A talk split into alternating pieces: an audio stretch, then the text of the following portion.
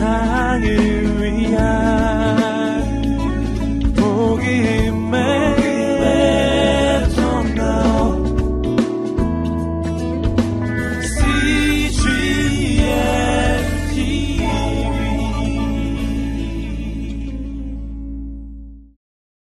오늘 우리는 사랑의 얼굴이라고 하는 제목으로 아, 바로 예수님의 그 얼굴을 대면해서 보았던 한 사람의 이야기를 함께 나누고자 합니다. 그는 바로 베드로라고 하는 예수님의 수제자입니다. 그가 예수님의 얼굴과 대면하여 마주쳤던 그 순간은 그의 인생 가운데 사실은 가장 수치스러운 순간이었습니다. 그 순간은 베드로가 예수님을 세 번이나 부인하던 순간이었기 때문입니다. 어, 누가복음에는 나오지 않지만 다른 복음서를 보시면은 어, 베드로는 이때 예수님을 저주하며 부인했다고 나옵니다. 예수님에 대해서 욕을 하면서 나는 그 사람을 모른다고 나는 그 사람의 제자가 아니라고 그렇게 예수님의 수제자가 자신의 영적인 정체성을 부인하는 예수 그리스도가 나의 스승이라는 것을 부인하는 바로 그 순간이 그가 예수님을 대면했던 순간이었어요.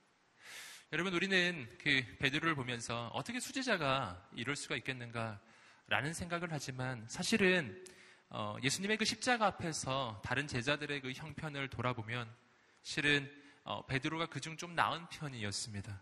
왜냐하면 다른 제자들은 이미 예수님께서 겟세마네 동산에서 기도하시다가 어, 그곳에 대제사장들과 성전 경비 대장들과 그리고 유대인들이 와서 예수님을 잡으러 그곳에 도착했을 때 그때 예수님의 제자들, 다른 제자들은 다 도망가 버렸습니다. 전부 도망가 버렸습니다. 그나마 베드로가 예수님이 대제사장의 집에서 신문을 받으시는 그 현장까지 함께 간 것이었습니다. 그나마 좀 나았죠. 근데 그곳에서 그는 인생에서 최대의 수치스러운 순간을 맞이했고 바로 거기서 그는 새롭게 주님을 만나게 되는 것입니다. 어, 저 놀라운 사실은 뭐냐면 이렇게 엄청난 예수 그리스도 앞에서 이렇게 엄청난 실수를 저질렀던 바로 그 베드로가 그 이후에 주님으로부터 버림을 받는 것이 아니라 놀랍게도 주님께 다시 쓰임을 받게 된다는 사실이에요. 이것이 얼마나 우리에게 소망을 주는 소식인지 모르겠어요. 베드로 그는 나중에 우리가 함께 보시겠지만 실은 유다보다 나은 점이 그다지 많지 않았던 사람. 유다는 예수님을 은전 30에 팔았다고 한다면 베드로는 예수님의 이 면전에서 예수님이 예수님과 눈이 마주칠 수 있는 거리에서 예수님이 들리는 바로 그곳에서 예수님을 저주하며 세 번이나 부인했던 제자이기 때문에 뭐가 낫겠습니까? 그런데 그런데 베드로는 다시 쓰임 받는다고요. 어떻게 그런 일이 일어나겠습니까? 저는 오늘 말씀을 통해서 오늘 우리 인생이 어떻게 베드로와 같은 동일한 실수를 저지르지 않겠는가? 그리고 또한 어떻게 우리는 다시 한번 베드로처럼 쓰임 받을 수도 있겠는가? 하는 그것을 말씀을 통해서 함께 나누어 보고자 합니다. 어, 이렇게 말씀을 통해서 보시겠는데요. 먼저 우리는 어떻게 베드로의 실수를 반복하지 않는 인생이 되겠는가 하는 것입니다. 그 첫 번째 제가 오늘 그 총 일곱 가지의 영적인 원리를 함께 여러분과 함께 나눌 것인데요. 첫 번째입니다. 함께 한번 따라해 보시겠습니다. 자신의 힘을 의지하지 말고 하나님의 능력을 의지하라. 아멘. 자신의 힘을 의지하는 인생이 아니라 하나님의 능력을 의지해야만 오늘 우리는 베드로와 같은 실수를 범하지 않습니다. 뒤집어서 말하면 베드로가 이러한 실수를 범하게 된 가장 근본적인 이유는 뭐냐면 그가 주님의 능력이 아닌 자기 힘을 의지했기 때문이었어요. 우리는 그 장면을 누가복음 오늘 읽었던 본문의 그 앞부분에서 발견할 수가 있습니다. 어, 이 이야기는 실은 그 전날 밤 이야기로부터 시작합니다. 예수님이 잡히시기 그 전날 밤에 예수님의 제자들과 함께 어, 떡과 잔을 나누시고 마지막 성만찬을 나누시고 그리고 예수님께서 어떻게 죽게 될 것인지 그 죽음을 통해서 어떻게 자신의 피와 살을 통해서 세워지는 그러한 새로운 언약과 바로 예수님의 그 십자가의 고난과 이러한 소식을 제자들에게 들려주는 바로 그러한 자리가 있었습니다. 바로 그러한 자리에서 베드로는 이렇게 고백을 했었, 고요. 그리고 거기에 대한 주님의 응답은 이러했어요. 함께 누가복음 22장 33절과 34절의 말씀입니다. 바로 오늘 읽으셨던 본문에 바로 그 전날 밤에 있었던 그 사건의 현장을 함께 보시겠습니다. 시작.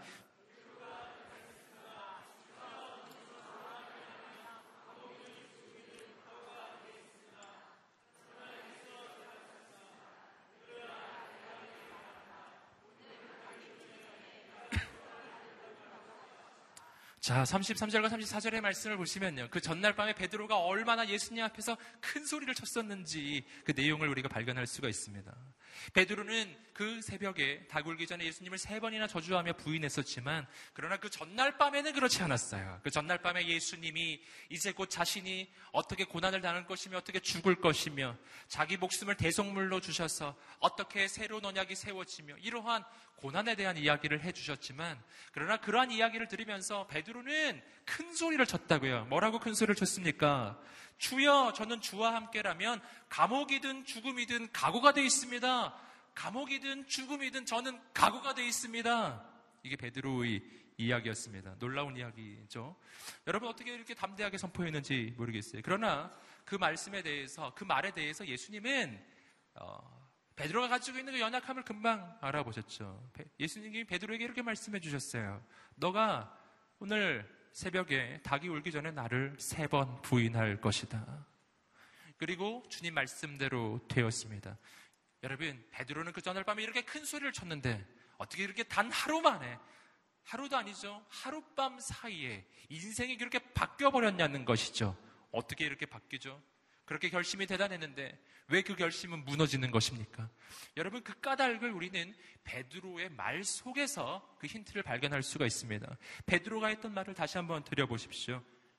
주여 저는 주와 함께라면 감옥이든 죽음이든 각오가 돼 있습니다. 자, 이 말 속에 힌트가 있어요. 왜 베드로는 실패하는가? 이 문장에서 주목해서 보아야 하는 것은요. 이 문장의 주어입니다. 주어. 주어가 뭐죠? 저는 저는 저는 감옥이든 죽음이든 주님과 함께라면 나는 죽을 각오도 돼 있습니다. 누가 각오가 돼 있다고요? 저는 내가 각오가 돼 있다고 지금 이야기하고 있죠. 여러분 주어가 나라고 하는 사실입니다. 여러분 오늘 우리의 신앙생활이 있어서 우리의 신앙생활의 주어는 결코 나가 될 수 없어요. 여러분 내가 아무리 대단한 결심을 한들 내가 아무리 대단한 결단을 세우고 아무리 대단한 계획을 세워도 내가 하는 것이라면 그 일은 반드시 실패할 것입니다. 내가 하는 일은 결코 성공할 수 없습니다. 여러분, 오늘 신앙생활에 있어서 우리가 왜 이렇게 선하고 좋은 계획을 세우고 그리고 하나님 앞에서 정말 좋은 일을 결단하고 내 인생 가운데 정말 새로운 일을 결단하는데 왜 이렇게 자주 실패하는 것일까요? 왜 나의 결심은 이렇게 작심삼일이겠는가 하는 것입니다. 그 까닭이 뭔지 오늘 우리는 베드로의 모습 속에서 발견합니다. 그 까닭은 그 모든 결심의 주체가 나이기 때문입니다. 신앙생활의 중심에는 내가 아니라 주님이 계셔야 합니다. 여러분 오늘 우리의 인생의 주어는 누구입니까? 내가 아니라 예수 그리스도 되시기를 주님의 이름으로 축복합니다. 우리 함께 외쳐보겠습니다. 인생의 주어를 바꾸라. 여러분 오늘 이 밤에 우리 인생의 주어가 바뀌게 되기를 주님으로 축복합니다. 내 인생을 묘사할 때 뭐라고 묘사합니까? 내가 이런 계획을 세웠고, 내가 기도하였고, 내가 금식했고, 내가 봉사했고, 내가 왕년에 대단한 일을 했고, 내가 지금 미래를 향한 대단한 계획을 세우고 있다. 이건 신앙인의 자기 인생을 향한 표현이 결코 아닙니다.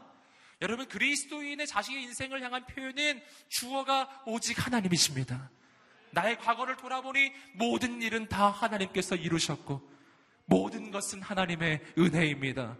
지금도 하나님은 나와 함께 계시고 하나님께서 나의 인생에 새로운 길을 여실 것입니다. 나는 할 수 없으나 나와 함께 하시는 하나님이 하실 수 있습니다. 아멘. 여러분 주어가 뭐냐가 되게 중요하다니까요. 여러분 하나님 앞에서 예 주님 제가 할 수 있습니다. 이것은 굉장히 자신감 있어 보이는 말처럼 보이지만 그것은 실은 말도 안 되는 소리예요. 나는 할 수 없습니다. 여러분, 누가 할 수 있습니까? 주님께서 하실 수 있으십니다. 여러분, 그러므로 오늘 우리의 인생의 능력이 어디서 나오는가? 여러분, 내 인생의 능력은 내 힘을 기를 때 능력이 생기는 것이 아닙니다. 내 인생은 언제 강해질까요? 여러분, 스펙을 쌓고, 여러분, 세상 사람들이 이야기하듯이 나의 힘을 길러서 내 인생이 강해지는 것이 아닙니다. 아무리 많은 것을 갖추어도, 아무리 많은 것을 쌓아놓아도, 아무리 많은 조건을 갖추어도, 하나님이 없으면, 여러분, 모래성처럼 무너질 것입니다. 물거품처럼 사라질 거예요. 내 인생이 언제 강해지는지 아세요? 그건 내게 아무것도 없어도 나는 부족하여도 내 안에 계신 예수 그리스도를 믿을 때 여러분 나와 함께 하시는 살아계신 하나님의 역사하심을 믿을 때입니다. 여러분 그러므로 실은 신앙생활에서의 능력은 아주 역설적이게 돼요. 내가 강해질 때 내 인생에 능력이 나타나는 것이 아니라 내가 약해질 때 하나님의 능력이 나타나게 될 것입니다. 내가 약해지는 그 순간이 내가 하나님을 의지하는 순간이 될 것입니다.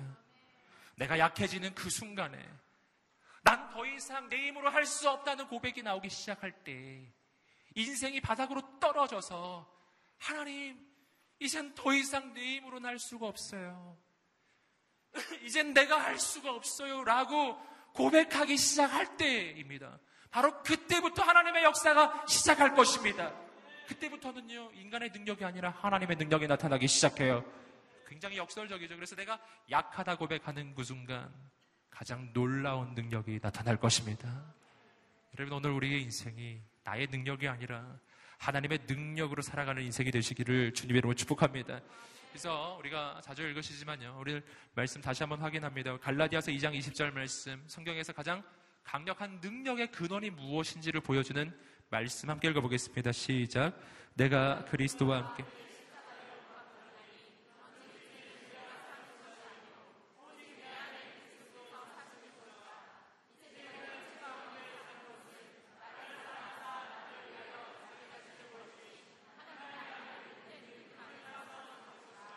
아멘. 할렐루야. 내가 그리스도와 함께 십자가에 못 박혔나니 그런즉 이제는 내가 산 것이 아니에요. 오직 내 안에 그리스도께서 사시는 것이라. 나는 죽었어요. 이제는 내 안에 예수님이 사시는 것입니다. 근데 내가 어찌 제가 하겠습니다라고 말할 수 있겠어요? 나는 사라진 거예요. 여러분 예수 안에서 내가 예수 그리스도를 믿고 하나님의 자녀가 되고 내 인생이 새롭게 출발할 때요. 그때 나는 사라지는 것입니다. 나는 죽고 이제는 예수 그리스도로만 사는 인생이 되는 것입니다. 그렇다면 이제부터 내 인생은요, 내가 사는 것이 아니에요. 오직 내 안에 계신 예수께서 사시는 것입니다. 이제부터 내 인생의 주어는 내가 아니라 내 안에 계신 예수 그리스도이신 거예요. 내가 하는 것이 아니에요. 주님이 하시는 것입니다. 할렐루야. 이것이 오늘 우리의 인생의 확신이 되시기를 주님으로 축복합니다. 제가 오늘 이 밤에 이 앞에 나와서 설교할 수 있는 이유도 마찬가지입니다. 오늘 설교를 내가 하는 것이라고 한다면 저는 할 수가 없습니다. 주께서 하시는 줄 믿습니다. 주님께서 주의 음성을 들려주실 줄 믿습니다. 할렐루야. 여러분, 이것이 우리의 인생의 모든 일을 할 때 우리의 자세입니다. 여러분, 내일부터 출근하실 때 내가 출근하는 것이 아니라 주님이 출근하시는 것입니다. 주님. 주님, 주님 출근하시는 거니까. 여러분, 예, 출근길 힘드시죠? 주님? 주님. 여러분, 내일부터 업무를 할 때, 이제부터 내가 하는 것이 아닌 거예요. 주님, 주님께서 업무하시는 것입니다, 주님.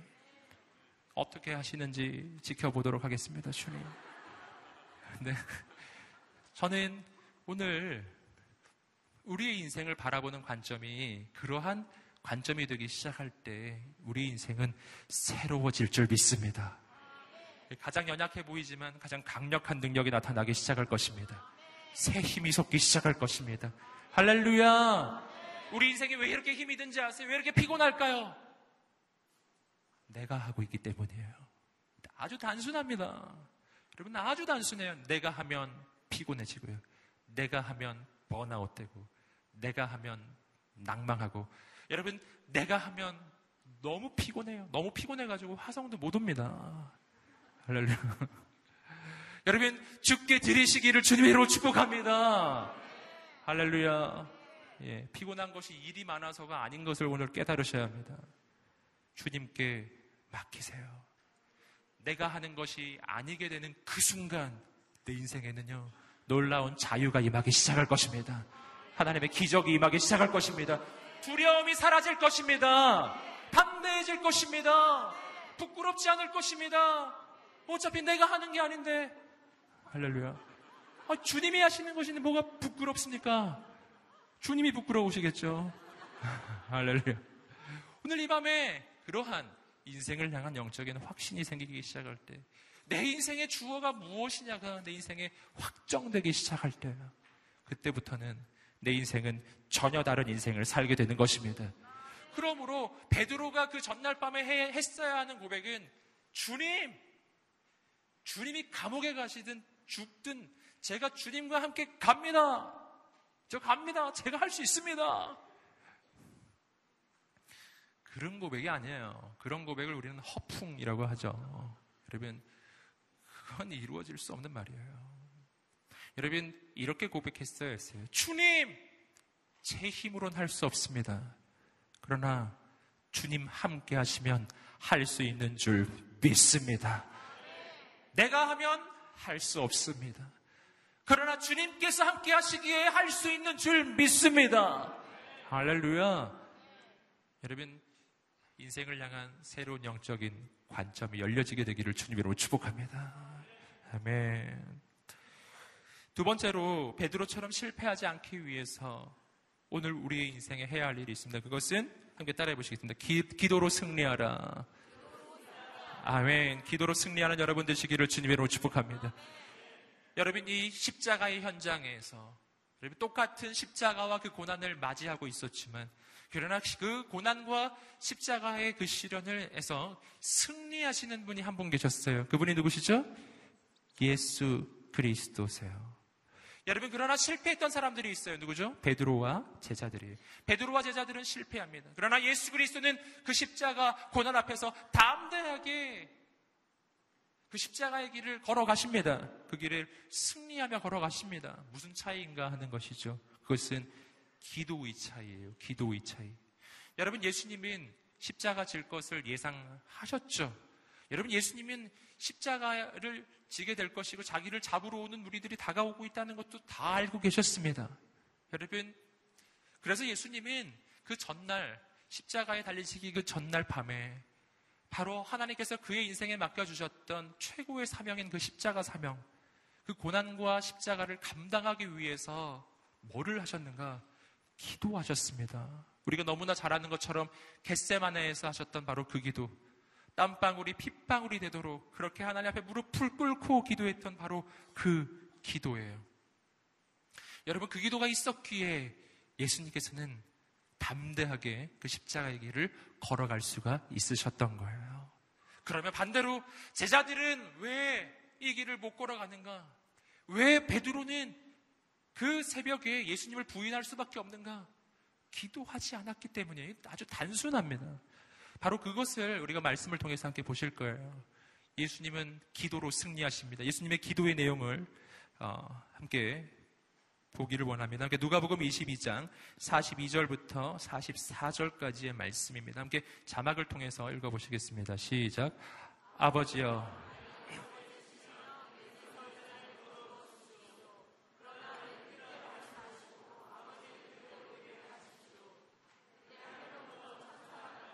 예수께 힘을 북돋아 드렸습니다.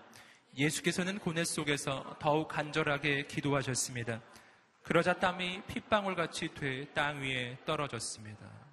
자, 보십시오. 예수님은 십자가를 지시기 바로 그 전날 밤에 겟세만의 동산에서 하나님 앞에서 간절한 기도를 올려드렸어요. 땀방울이 핏방울이 되도록. 여러분, 이러한 기도는 오늘 우리가 아직도 한 번도 경험할 수가 없었던 기도죠. 땀방울이 어떻게 핏방울이 되죠? 여러분, 이것은 그 피부 밑에 있는 그 모세혈관, 아주 작은 혈관들이 파열될 때 일어나는 현상이래요. 그러면은 땀구멍으로 피가 떨어진다는 거죠. 여러분, 땀방울이 핏방울이 되도록 그렇게 하나님 앞에서 간절한 기도를 그 밤에 예수님은 올려드렸다는 것입니다. 여러분, 이렇게 기도할 수밖에 없었던 것은 예수님에게 있어서도 하나님의 아들이신 예수 그리스도였지만 그분에게도 십자가는 너무나 힘든 사역이었기 때문이에요. 그 십자가가 힘들었던 이유는요. 단순히 십자가가 육체적 고통이 있었기 때문만은 아닙니다. 그것만이었다면 예수님이 그렇게 힘들어하지 않으셨을 것입니다. 세상에도 담대하게 고문 당하는 사람이 있거든요. 예수님이 이 십자가형 앞에서 그렇게 어려워했던 이유는 단순한 그 육체적 고통 때문이 아닙니다. 그 까닭은 십자가는 예수님이 모든 인류의 죄를 대신 짊어지시고 죄 없으신 그분이 모든 인류의 죄를 다 짊어지시고 모든 인류의 과거와 현재와 미래 모든 죄악을 짊어지시고 그 죄에 대한 심판, 그 죄에 대한 형벌을 하나님으로부터 모든 인류를 대신해서 대신 받아주시는 자리였기 때문이에요. 여러분, 예수님은 하나님의 아들이십니다. 영원전부터 영원까지 삼위일체로서 아버지 하나님과 아들 성자 하나님 예수 그리스도 사이의 그 관계는 끊을 수 없는 관계. 그걸 삼위일체라 부를 만큼 끊을 수 없는 그 사랑의 관계 속에 있었는데 바로 그렇게 사랑하는 아버지로부터 바로 심판을 받는 자리. 놀랍죠? 아버지는 아들을 심판해야 하고 아들은 아버지로부터 심판을 받아야 해요. 자기 죄 때문이 아니라 모든 사람들의 다른 사람의 죄 때문에 그 일을 경험하는 것입니다. 그 아버지 앞에서 심판을 받아야 한다는 이 엄청난 현실 앞에서 여러분 예수님은 어떻게 해서든지 쉽지 않은 그 자리, 이 잔이 지나가게 하옵소서라고 기도하고 계시죠. 예수님이 뭐라고 기도하셨습니까? 아버지여, 만일 아버지의 뜻이면 내게서 이 잔을 거두어 주십시오. 힘드셨다는 것입니다. 여러분 예수님이 룰루랄라 하면서 십자가길 간 거 아니세요? 어떤 사람은 자꾸 오해를 하세요. 아, 예수님이 뭐 그 정도면 뭐 그냥 쉽게 하지 않으셨겠는가? 그냥 뭐 이렇게 달밤에 체조하듯이 죄송합니다. 그런 게 아니었다는 걸 말씀드리는 거예요. 예수님께 쉽지 않았어요. 예수님은 할 수만 있으면 이 잔을 지나가게 해 주십시오. 여러분 여기서 우리는 이 기도가 무엇인지에 대해서 예수님의 기도 속에서 배웁니다. 여러분 우리는 기도를 생각할 때 흔히 어떻게 생각하시냐면은 기도하면 하나님 앞에 내가 무언가를 말하는데 그때는 내가 나의 부족함이나 연약함에 대해서 말하는 것이 아니라 나의 불평을 말하는 것이 아니라 정말 잘 잘 그 정련된 아주 세련된 그런 정말 문학적인 그리고 아, 올바른 신앙의 고백이 담겨진 그런 내용의 기도를 해야 한다고 부담을 가지고 계세요. 그래서 기도할 때 마음에도 없는 소리를 한다고요. 네. 하나님 감사하지도 않으면서 하나님 감사합니다. 막 그러시고 뭐, 뭐 좋다고 생각하지도 않으시면서 하나님께 하나님은 좋으신 분이십니다. 그러면서 마음속으로는 그렇게 생각하고 있지 않기 때문에 입술의 언어와 마음 중심 사이에 괴리가 일어나요. 그래서 기도가 입술의 소리와 마음의 중심이 다르기 때문에 입술의 소리가 겉돌아요. 마치 물 위에 기름이 떠다니듯이 언어와 내 존재가 서로 분리된 거죠. 여러분, 할렐루야. 뭐 그런 느낌 받아보신 적 있으세요? 그걸 거칠애라고 하죠. 마치 사람들이 만났을 때, 어, 안녕, 반가워. 우리 밥 먹어야지. 그리고 통 밥은 안 먹지 않습니까? 그러면 만나야지. 전혀 만나지 않아요. 그런 것 같은. 예. 우리는 만나서 어, 한번 밥 먹어야지 하고 그와 깊은 교제를 나눴다고 생각하진 않아요. 그냥 왜 만났을까 이런 생각을 할 수는 있어요. 여러분 그처럼 우리의 기도가 내 마음의 중심이 담겨져 있지 않고 다만 나의 교리적인 지식이 나열될 때 교리적으로 그냥 내가 내가 생각하기에 좋은 것을 그냥 말하는 것이 기도가 될 때, 그때 우리는 하나님과 소통이 되지가 않는 것입니다. 그때 우리에게 어떠한 기도가 필요한가? 주님 같은 기도가 필요한 것입니다. 어떤 기도죠? 마음에 있는 그대로를 하나님 앞에 고백하는 기도예요. 마음에 있는 그대로. 주님은 그렇게 고백하고 계시죠. 주, 하나님, 할 수만 있으면 이 잔을 내게서 지나가게 하옵소서. 어떻게 하나님의 아들 예수님이 이런 말을 하실 수 있을까요? 근데 그렇게 말씀하셨다니까요. 그 말 그대로예요. 여러분, 오늘 우리가 그렇게 하나님 앞에 나아가게 되기를 주님의 이름으로 축복합니다. 힘들면 힘들다 말하세요. 어려우면 어렵다 말하세요. 하나님, 제 인생에 왜 자꾸 이런 일을 하시는 거예요? 여러분, 하나님에 대해서 원망을 가지고 계신가요? 그 마음을 그대로 말하세요. 마음속에 있는 고백, 그 고백을 주께 들으십시오. 우리 하나님 아버지께서는 좋으신 분이셔서 당신이 무슨 말을 해도 어떤 말을 해도 다 받아 주실 수 있으신 분이세요. 여러분 그, 그분 앞에 마음의 고백을 드리시기를 주님의 이름으로 축복합니다. 여러분 하나님 앞에 소리를 지르시고 싶으세요? 소리를 지르세요. 마음이 힘드세요? 그러면 힘들다고 말하시라고요. 여러분 그때부터 새로운 일이 일어나기 시작하는 거예요. 여러분 그런다고 해서 내 인생이 영원히 그렇게 하나님으로부터 엇나가느냐? 아니에요. 실은 그렇지 않아요. 오늘 예수님을 보십시오. 아버지 할 수만 있으면 이 잔을 내게 해서 지나가게 해 주십시오. 라고 이야기했죠. 그러나 주님께서 십자가를 안 지셨나요? 아니에요. 십자가를 지셨어요. 여러분, 내 마음에 있는 그 고백을 주께 드려야 그래야 하나님의 사명을 감당할 수 있는 능력이 임하는 것입니다.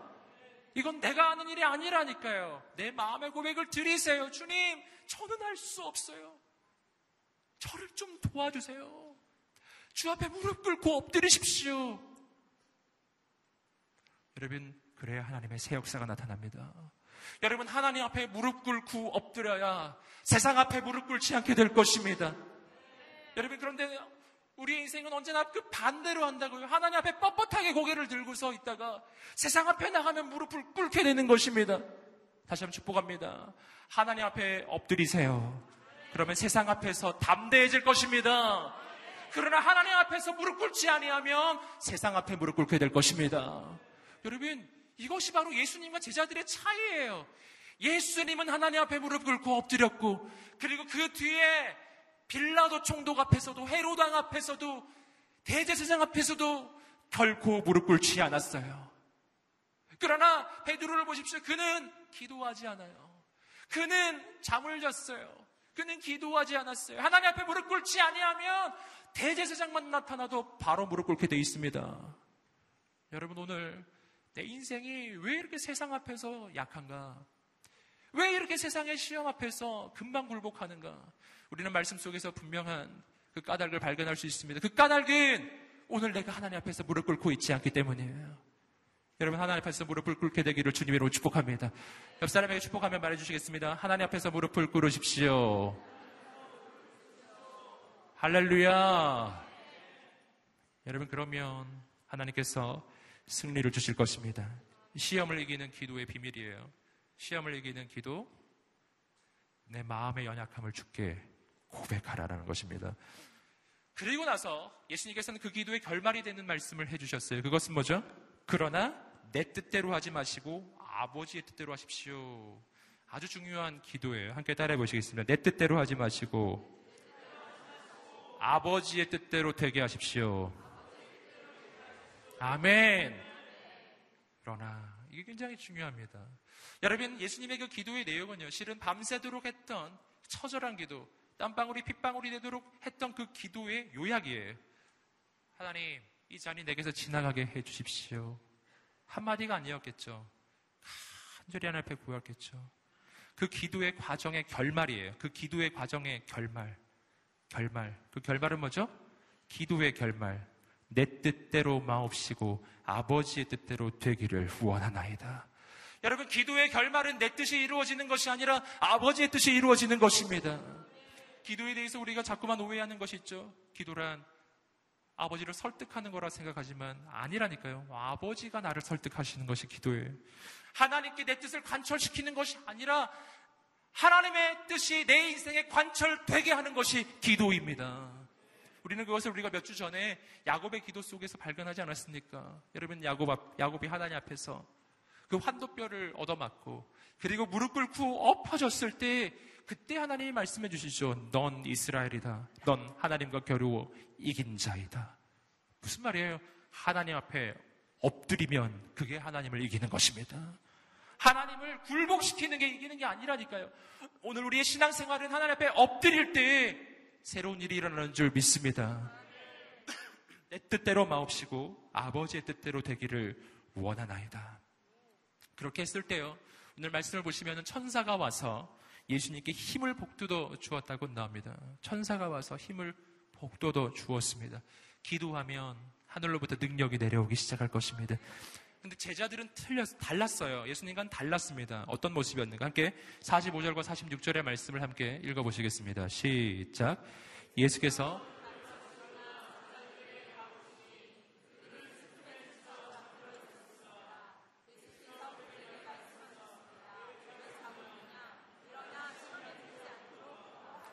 아멘. 왜 자고 있느냐? 일어나 시험에 들지 않도록 기도하라. 제자들은 자고 있었습니다. 예수님께서 그렇게 땀방울이 핏방울이 되게 기도할 때 예수님은 어, 제자들은 자고 있었습니다. 여러분, 예수님이 해주신 말씀을 기억하셔야 돼요. 일어나 시험에 들지 않도록 기도하라. 함께 따라해 보시겠습니다. 시험에 들지 않도록 기도하라. 굉장히 중요한 말씀이에요. 시험에 들지 않으려면 기도해야 한다는 말씀입니다. 이걸 뒤집어서 말하면 기도하지 않으면 어떻게 된다고요? 시험에 든다는 말이에요. 여러분 예수님께서 이 말씀을 왜 하십니까? 그 까닭은 예수님에게 그리고 제자들에게 그의 평생에 가장 강력한 시험이 다가오고 있었기 때문에 그것은 십자가의 고난과 바로 십자가였습니다. 그 십자가가 바로 눈앞에 다가오고 있었어요. 그래서 예수님은 그렇게 밤새도록 여러분 땀방울이 빗방울이 되게 기도하신 것입니다. 왜냐하면 시험에 들지 않으려면 기도해야 하기 때문입니다. 예수님이 우리에게 모델이 되어 주셨어요. 시험에 들지 않고 싶으세요? 기도하시기를 주님으로 축복합니다. 기도 안 하면 반대로 시험에 든다는 것입니다. 여러분 제자들은 잠을 잤습니다. 그리고 진짜 시험이 다가왔을 때 그들은 예수님 앞에서 그리고 제사장 앞에서 다 도망가 버렸습니다. 여러분, 기도해야 하늘의 능력을 받는 줄 믿습니다. 여러분, 오늘 우리가 시험을 앞두고 있나요? 주 앞에 무릎을 꿇으시기를 주님으로 축복합니다. 세상에서 가장 강력한 능력이 있어요. 그것은 무릎을 꿇는 능력이에요. 여러분, 당신이 무릎을 꿇을 수 있다면 아직 당신에게는 소망이 있는 거예요. 그러나 진짜 소망이 없는 건 언제인지 아십니까? 그것은 내 인생이 진짜 힘들 때가 아닙니다.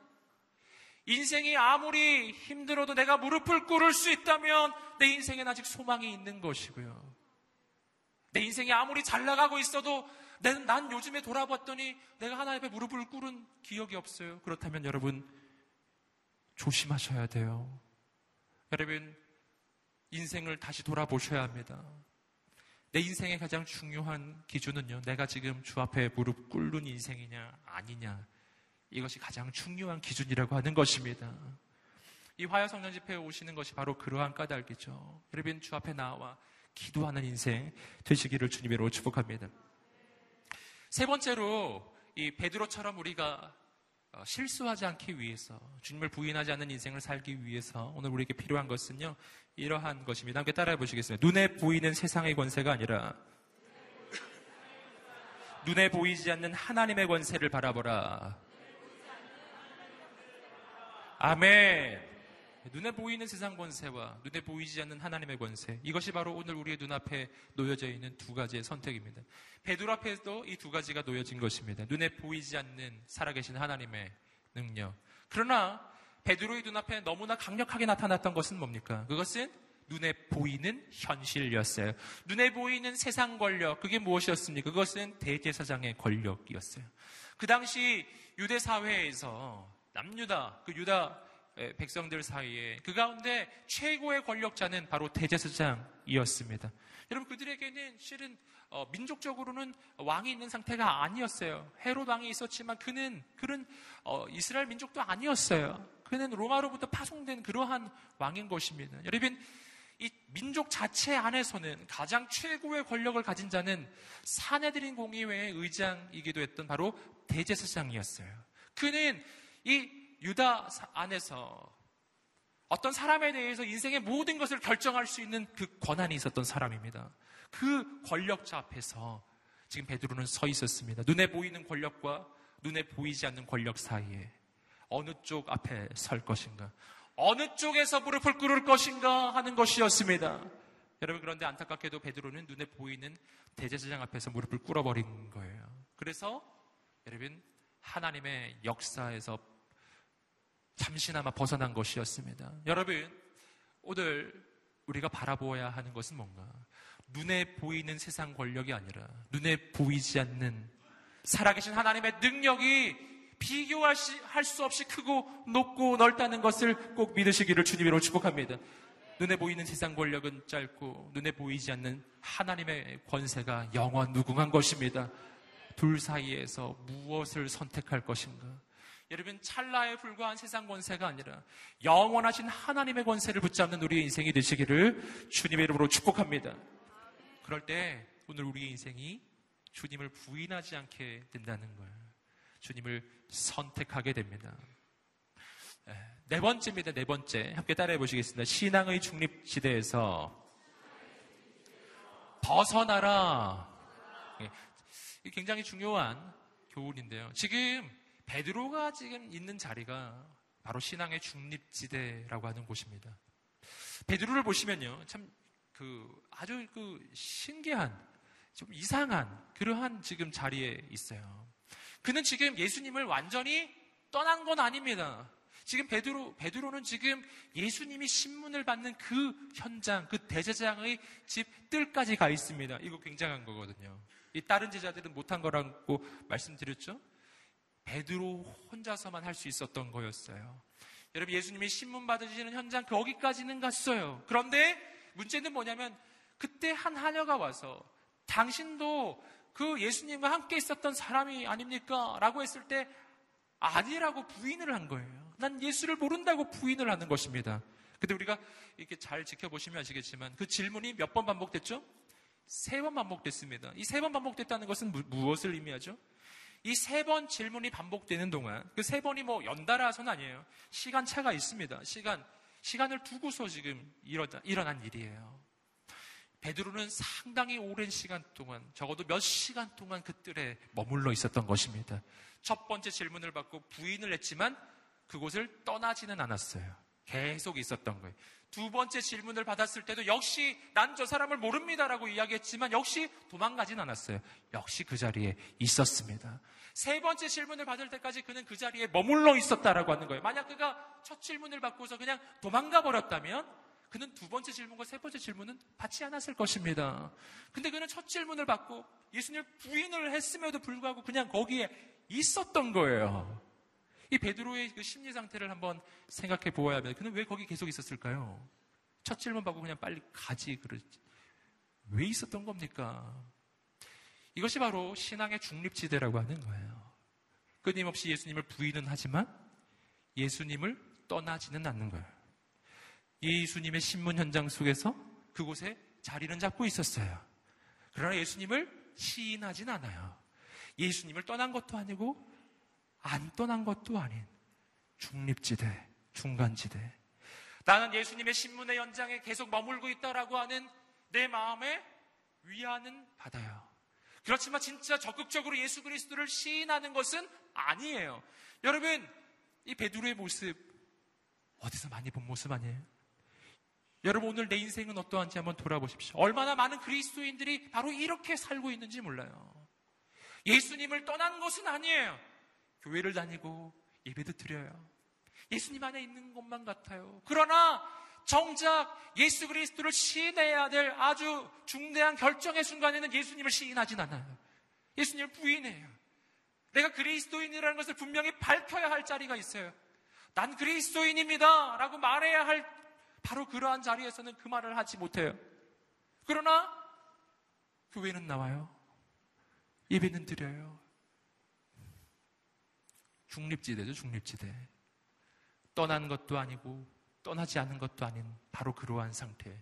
여러분, 그러한 중립지대가 오늘 우리는 실은 그 정도의 신앙생활을 하는 것이 내가 신앙생활을 하기 가장 편한 신앙생활이라고 생각할지 모르겠습니다. 그러나 꼭 깨달으셔야 합니다. 신앙생활은요, 중간에 있는 게 제일 힘들어요. 그게 제일 힘들어요. 주님 말씀하셨죠? 차든지 덥든지 둘 중에 하나를 하도록 하여라. 미지근한 인생이 되지 말지어다. 예수님을 믿든지 안 믿든지 할렐루야. 둘 중에 하나를 하도록 하라는 것입니다. 함께 외쳐보겠습니다. 예수님을 믿든지 안 믿든지 할렐루야. 둘 중에 하나를 선택하십시오. 오늘 밤에 이제 안 믿기로 선택하시는 분이 혹시 계실까봐 말씀을 드리는데 여러분 그러지는 마세요. 예, 절대 그러지는 마세요. 여러분 오늘 예수 그리스도 담대하게 선포하시기를 주님으로 축복합니다. 그분을 선택하십시오. 여러분 이왕 예수 그리스도를 믿기로 결정하셨나요? 예수 그리스도 그분을 자랑스럽게 여기시기를 주님으로 축복합니다.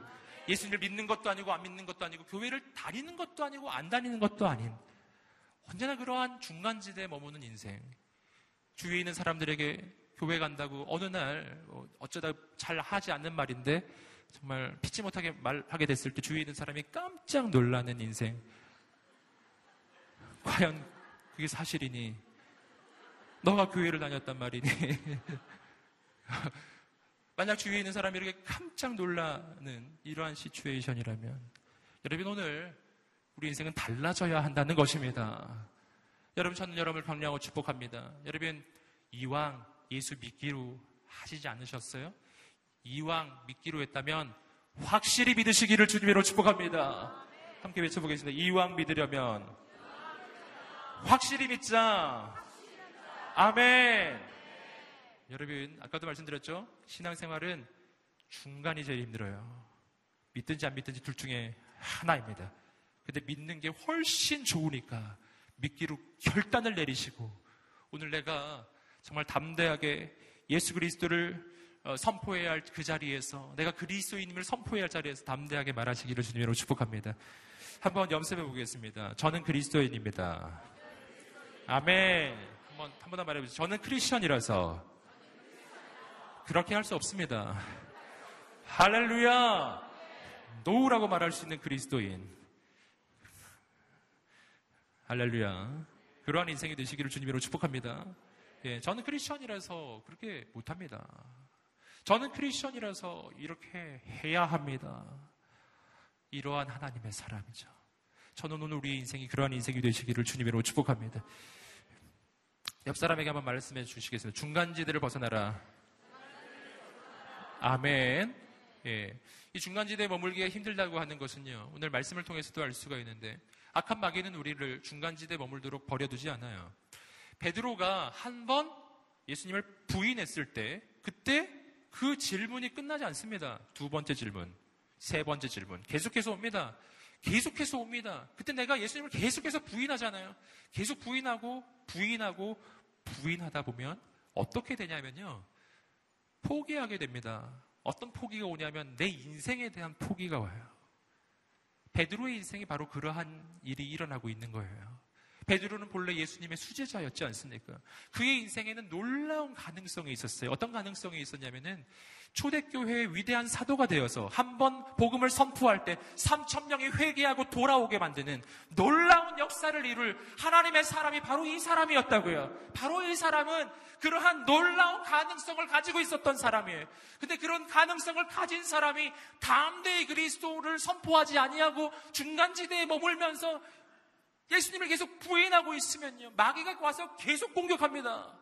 너 예수님, 예수님의 사람 아니냐? 너 예수님의 제자 아니냐? 아닙니다. 아닙니다.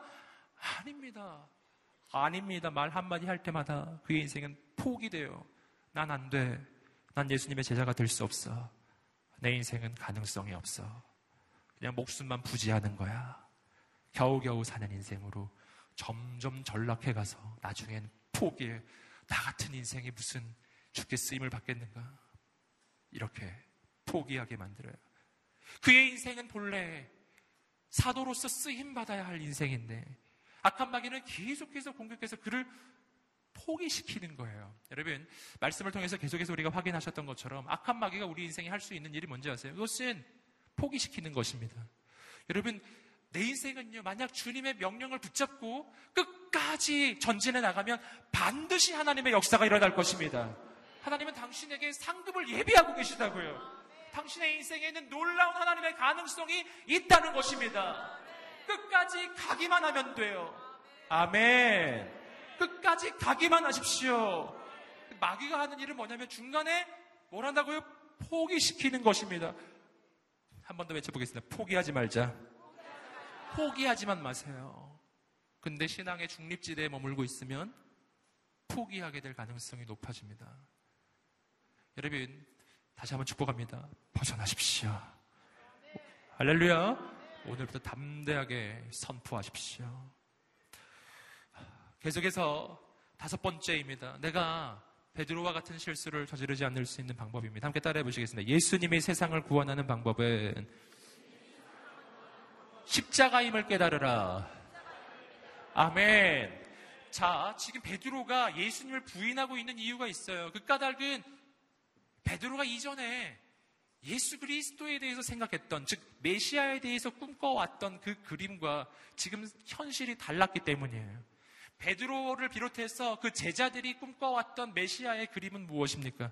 그것은 여러분 강한 군사력으로 강한 힘으로 세상의 왕들을 굴복시키고 혁명을 일으켜서 로마 황제도 굴복시키고 그래서 세상의 권력을 쟁취하는 그러한 메시아상이었어요.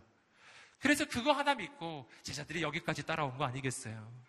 그래서 지금 제자들은 당황하고 있는 것이죠. 바로 이런 상황이 아닌데. 예수님은 지금 이렇게 잡혀갈 상황이 아닌데 진짜 잡혀가는 거거든요. 여러분 그러니까 베드로가 당황하기 시작하는 거예요. 자기가 생각했던 메시아의 그림이 아니었기 때문입니다. 마음속에 흔들리기 시작해요. 과연 이분이 메시아인가 아닌가 그런가 아닌가 이런 것이 흔들리기 시작하는 거예요. 여러분 그림이 바뀌어야 합니다. 예수님이 나를 위해서 어떻게 구원자가 되셨는지를 보세요. 예수님은 폭력으로 구원자가 되시는 것이 아니라 자기 목숨을 내어 주심으로 나의 구원자가 되신 것입니다. 예수님이 나를 구원하시는 방법은요. 세상 방법이 아니었어요. 그것은 자기 목숨을 내어 주는 십자가의 방법이었습니다. 가장 약해 보이는 방법이었다고요. 여러분 오늘 우리의 눈이 열려지게 되기를 주님으로 축복합니다. 어떻게 눈이 열려져야 되냐면요. 예수 그리스도의 십자가를 바라보면서 약하되 약한 한 청년을 보는 것이 아니라 예수 그리스도의 그 십자가에서 나를 위하여 십자가에 달려 죽으시는 구원자를 보아야 합니다. 그래서 그 십자가 앞에서 도망가는 인생이 아니라 그 십자가 앞에서 무릎 꿇는 인생이 되시기를 주님의 이름으로 축복합니다. 여러분 우리의 인생이 바뀌게 되기를 주님의 이름으로 축복합니다. 구원은 그렇게 이루어지는 거예요. 그러므로 오늘 여기서 우리는 또 한 가지 중요한 사실을 알게 돼요. 나를 통한 구원도 그렇게 이루어지는 것입니다. 나도 세상을 위해 십자가를 선택할 수 있게 되기를 주님으로 축복합니다. 주님이 나를 위해 그렇게 해주셨듯 나도 그렇게 선택하는 것입니다. 이런 관점이 열려야 고난당하시는 예수 그리스도 앞에서 무릎을 꿇게 되고요. 이러한 관점이 있어야 오늘 우리가 그리스도인으로 세상을 살아갈 때 때로 주님께서 고난의 길을 보여주셨을 때 주저하지 않고 그 길을 선택할 줄도 아는 그러한 하나님의 사람이 될 것입니다.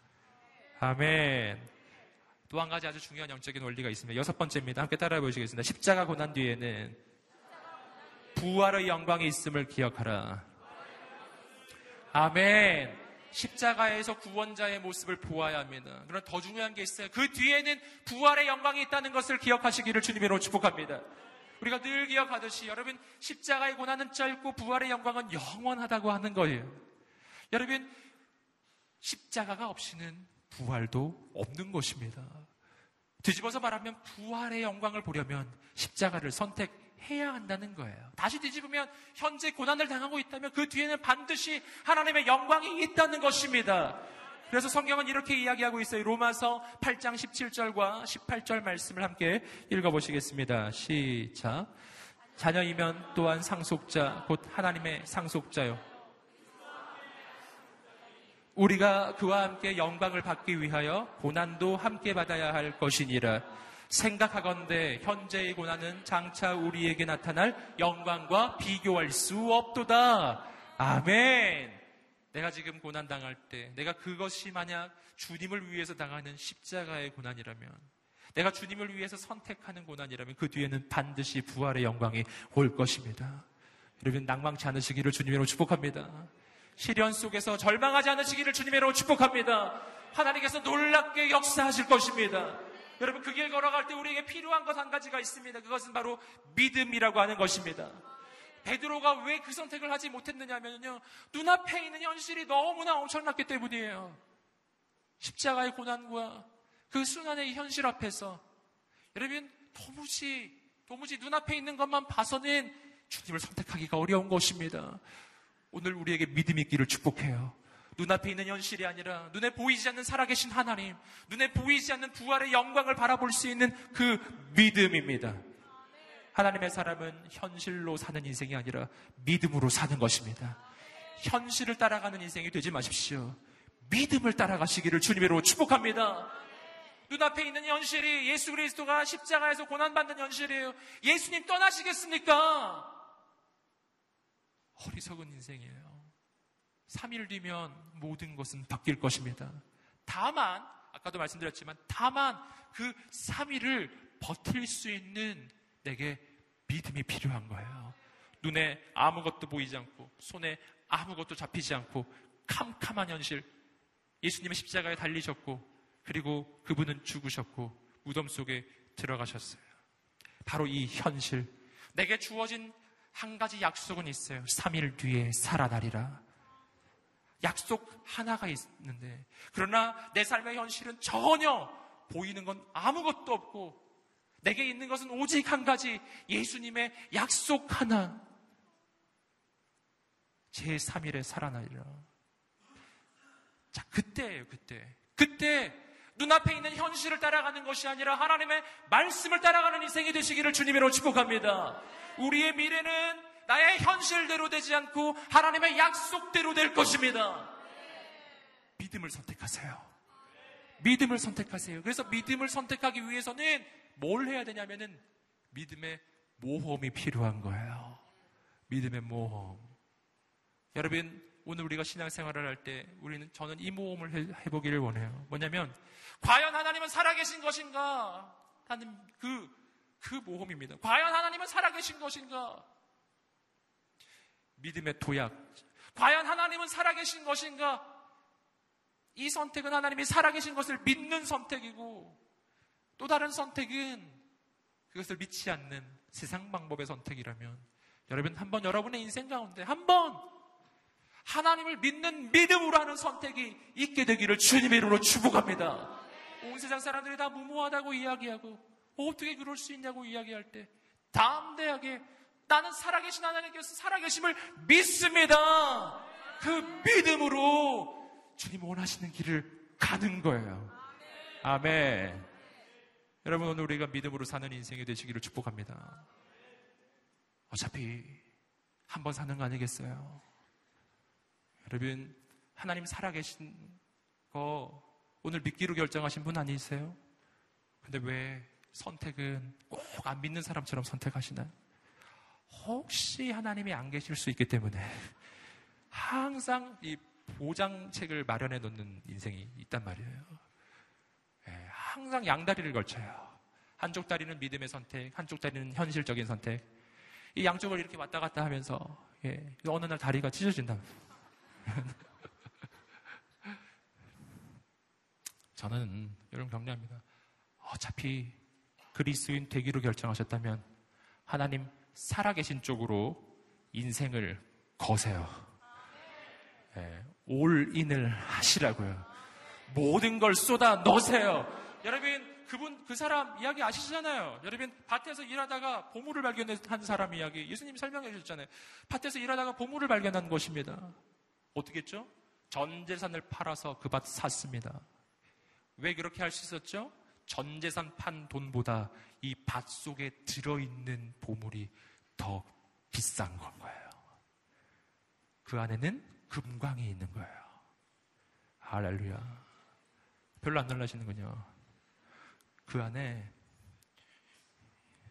원유가 솟아나요. 그래도 안 놀라시는군요.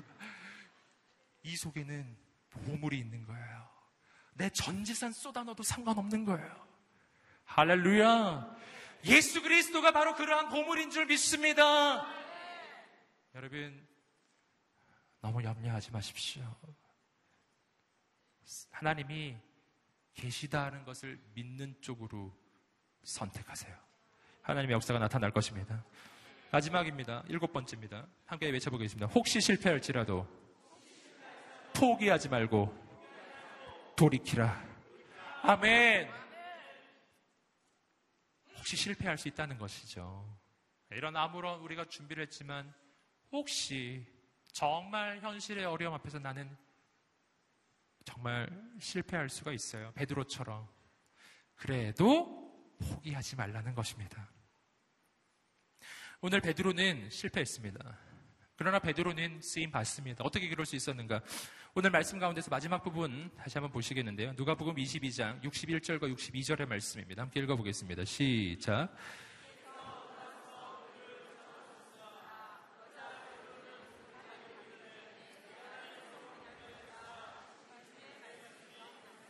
아, 이 장면은 정말 기가 막힌 성경에서 가장 기막힌 장면 중의 한 장면입니다. 베드로가 예수님 신문 받는 현장에서 예수님을 부인한 거예요. 저는 예수님의 제자가 아닙니다. 전 그 사람을 모릅니다. 전 정말 그 사람을 모릅니다. 난 당신이 무슨 말 하는지 정말 모르겠습니다. 이렇게 예수님을 처절하게 지금 부인하고 있는 바로 그 현장에서 마지막 부인할 때, 아, 내가 도저히 난 당신이 무슨 말 하는지를 모르겠어요. 다른 복음서의 말씀을 보시면 예수님을 저주하며 부인했다고 나오거든요. 예수님에 대해서 막 욕을 하면서 나 그 인간을 모른다고. 이렇게 이야기를 하다가 눈이 주님과 마주친 거예요. 주님과 눈이 마주쳤어요. 여러분 이게 얼마나 놀라운 장면인지 몰라요. 주님은 거기 계셨고 오늘 말씀을 보시는 베드로가 그렇게 예수님을 부인할 때 예수님이 몸을 돌이켜서 베드로를 보셨다라고 나와요. 예수님은 베드로의 말을 들을 수 있는 곳에 계신 거예요. 베드로가 그 말을 했던 그 순간 예수님은 돌이켜서 그를 보셨고 베드로와 주님은 눈이 마주쳤어요. 그리고 베드로는 생각이 나는 거예요. 지난 밤에 예수님이 해주셨던 그 말씀. 네가 지금 이렇게 나를 죽이까지 따르겠다고 호언장담 장담을 하고 있지만 네가 이 밤에 다 굴기 전에 세 번 나를 부인하게 될 것이다. 아, 예수님, 그런 일은 없습니다. 그럴 리가요. 그 말씀이 기억이 나기 시작하는 거예요. 그리고 오늘 말씀은 이야기하죠. 베드로는 밖으로 나가 한없이 울었습니다. 한없이 울었습니다. 여러분, 베드로는 왜 울었을까요? 여러분, 베드로가 주님과 눈이 마주쳤을 때 그 주님의 눈빛이 어떠했겠습니까? 그 주님의 눈빛은 정죄의 눈빛이 아니고 비난의 눈빛이 아니고 사랑의 눈빛이었던 것이죠. 사랑의 얼굴, 사랑의 눈빛. 내가 예수님을 저주하고 부인하는 예수님을 모른다 말하는 그 순간에도 나를 사랑한다 말씀하시는 주님의 눈빛을 베드로가 만난 것입니다. 성경에는 그 눈빛이 사랑의 눈빛이었다고 표현되어 있지는 않습니다. 그러나 우리가 그 사랑, 그 눈빛이 사랑의 눈빛이었을 거라고 어떻게 짐작해 볼 수 있냐면요. 그 뒤에 베드로가 보인 반응 때문이에요. 베드로는 나가서 한없이 울었거든요. 주님의 사랑 때문. 나는 이렇게 부족하고 연약한데 주님은 나를 여전히 사랑하고 계신 거예요. 내가 주님을 처절하게 부인하는 그 순간까지도 주님은 나를 사랑하고 계신 거예요. 여러분 이것이 바로 주님의 사랑이라는 것을 꼭 믿으세요. 여러분 오늘 우리는 착각하는 것이 있습니다. 그건 뭐냐면 내가 사랑받을 자격이 있기 때문에 하나님이 나를 사랑하시는 것이라는 착각이에요. 그런 착각을 하고 있기 때문에 내가 실패했을 때, 실수했을 때 하나님이 나를 사랑하지 않을 거라고 하는 오해를 하는 것입니다. 아, 제가 이렇게 부족한데, 난 이렇게 오늘 실수했는데, 오늘 내가 이렇게 주님을 부인했는데, 나 이제 주님 다시 별 낯이 없습니다. 주님께 못 오겠습니다, 주님. 어, 교회 못 다닙니다. 막 이렇게 생각하시는 분이 계세요. 여러분, 전혀 그렇지 않다는 것을 꼭 기억하세요. 여러분, 주님이 나를 사랑하시는 이유는 내가 완벽하기 때문이 아니라 내가 부족하기 때문에 주님이 나를 사랑하시는 이유는 내가 온전하기 때문이 아니라 내가 불완전하기 때문에 주님이 나를 사랑하시는 이유는 내가 거룩하기 때문이 아니라 실은 내가 더럽기 때문에 그래서 주님이 나를 더, 더 사랑하시는 것입니다. 여러분, 주님은 내가 더럽고 추하고 실수하는 줄 알고 계세요. 주님이 날 알고 계시다고요. 여러분, 내가 부족한 걸 알기 때문에 주님이 이 땅에 오신 것입니다. 내가 만약 예수님 없이도 온전하고 예수님 없이도 실수하지 않고 나 혼자 잘 살 수 있는 인생이었으면 주님이 이 땅에 오실 필요가 없는 거 아니에요. 내가 부족하니까 주님이 이 땅에 오신 것입니다. 내가 연약하기 때문에 주님이 이 땅에 오신 것입니다. 그러니 자신의 연약함과 부족함 때문에 낭망치 않으시기를 주님으로 축복합니다. 주님은 나를 사랑하세요. 저는 이 찬양을 어, 때로 기억하곤 합니다. 이런 찬양이죠. 내가 연약할수록 더욱 귀히 여기사 아.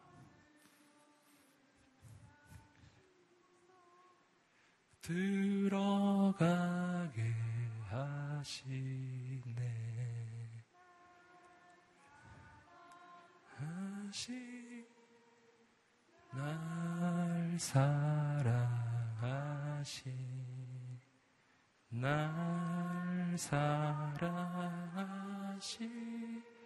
성경에 써 있네. 내가 연약할수록 더욱 귀히 여기사. 여러분, 내가 강하기 때문에 하나님이 날 귀하게 여기시는 게 아니에요. 반대라는 걸 언제나 기억하셔야 돼요. 내가 약하기 때문에, 내가 실수하기 때문에, 내가 연약하기 때문에. 난 오늘도 실수했기 때문에. 근데 그래서 주님이 나를 더 사랑하신다. 여러분, 부모는 자녀를 사랑합니다. 언제 사랑하죠? 항상 사랑하죠. 그렇지만 특별히 자녀가 연약할 때, 자녀가 병이 들었을 때, 자녀에게 병이 들어서 누워있을 때, 그때 나의 아버지는, 나의 어머니는 나를 더 사랑해요. 더 가까이 와요. 내가 부족할 때 더 가까이 옵니다. 여러분, 주님이 나에게 그런 분이라는 것을 꼭 믿으시기를 주님의 이름으로 축복합니다.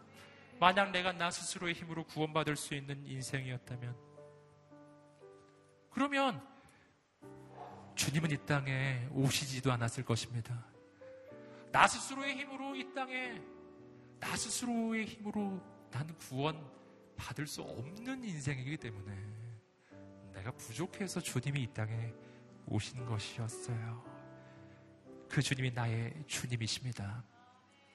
여러분, 한 가지만 하시면 돼요. 그건 뭐냐면, 주님이 나를 사랑한다고 말씀하실 때, 그분 앞에 무릎을 꿇는 것입니다. 엎드리는 것입니다. 오늘 베드로처럼 하는 것입니다. 베드로는 밖으로 나가서 한없이 울었습니다. 그 눈물은 하나님 앞에서 흘린 눈물이었어요. 여러분, 주 앞에 돌아오십시오. 돌아오십시오. 유다처럼만 하지 않으시면 돼요. 유다는 자기가 잘못한 걸 깨달았어요. 그리고 어떻게 했죠? 자기 힘으로 그 잘못을 책임지려 했기 때문에. 그래서 유다는 자살로 인생을 마무리합니다. 자살이란 내 힘으로 내 인생을, 내 잘못을 내 힘으로 내 잘못을 내가 책임지겠다는 결단이에요. 나 너무 잘못해서 나 죽, 죽을 수밖에 없어. 난 죽어야만 이 죄가 속죄될 거야. 그리고 자살하는 것입니다. 어떻게 보면 유다는 어쩌면 양심적이에요. 근데 유다의 문제가 뭔지 아세요? 유다는 자기 인생을 하나님 앞에 맡기지 않았다는 것입니다. 끝까지 자기 인생의 주도권을 놓지 않은 거예요. 여러분, 인생의 주도권을 주께 드려야 합니다. 내 인생은 내가 책임질 수 없다는 것을 깨달아야 합니다. 내 인생은 내가 책임질 수가 없습니다, 주님. 내가 오늘 이 밤에 주 앞에 엎드립니다. 오늘 이 밤에 우리에게 눈물이 있기를 소원해요. 베드로처럼 한없이 한없이 여러분 그 주님의 사랑 앞에서 눈물을 흘리며 여러분의 인생을 주께 드리십시오. 내 힘으로는 할 수 없다고 고백하십시오. 내 힘으로는 할 수 없습니다. 난 책임질 수 없습니다. 주님 나를 도와주시옵소서. 주 앞에 엎드리며 나아가세요. 전심으로 나아가세요. 베드로처럼. 베드로는 밖으로 나가 한없이 한없이 주 앞에 눈물을 흘리며 나아갈 때 그의 인생에는 새로운 일이 시작돼요. 새로운 역사가 일어나요. 실수했던 베드로 그가 초대교회의 위대한 사도로 다시 세워집니다. 그가 잘나서가 아니었어요. 주님이 그를 세우시는 것이었어요. 여러분 오늘 이 밤에 내 인생의 주인이 예수 그리스도임을 선포하고 그분 앞에 여러분의 인생을 드리십시오. 드리십시오. 하나님의 역사가 나타날 것입니다. 오늘 주 앞에 그렇게 베드로처럼 한없이 한없이 눈물을 내 인생을 주님의 것이라고 고백하며 나아가기를 원하는 사람들이 함께 자리에서 일어나셔서 기도하시고 더 간절히 원하는 사람들은 앞으로 나오셔서 기도하시고 옆으로 수도 나오셔서 기도하시고 전심으로 주 앞에 두 손을 들고 주여 삼상으로 주여 나를 불쌍히 여기소서. 주여 나를 불쌍히 여기소서. 주여.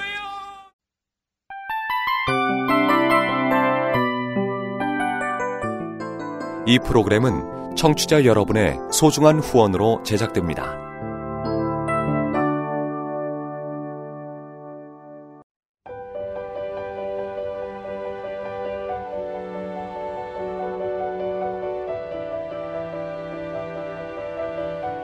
세상에는 수많은 교회들이 있지만 더 깊이 있는 말씀 강해를 찾기 위해 크기로만 교회를 선정하지 않습니다. 보다 좋은 영적 콘텐츠를 더 많이 나누기 위해 방송비를 받지 않습니다. 1년 365일 복음만 전하고 싶어서 우리는 광고를 하지 않습니다. 온누리의 복음을 땅끝까지 CGN TV와 함께 땅끝 성교사가 되주세요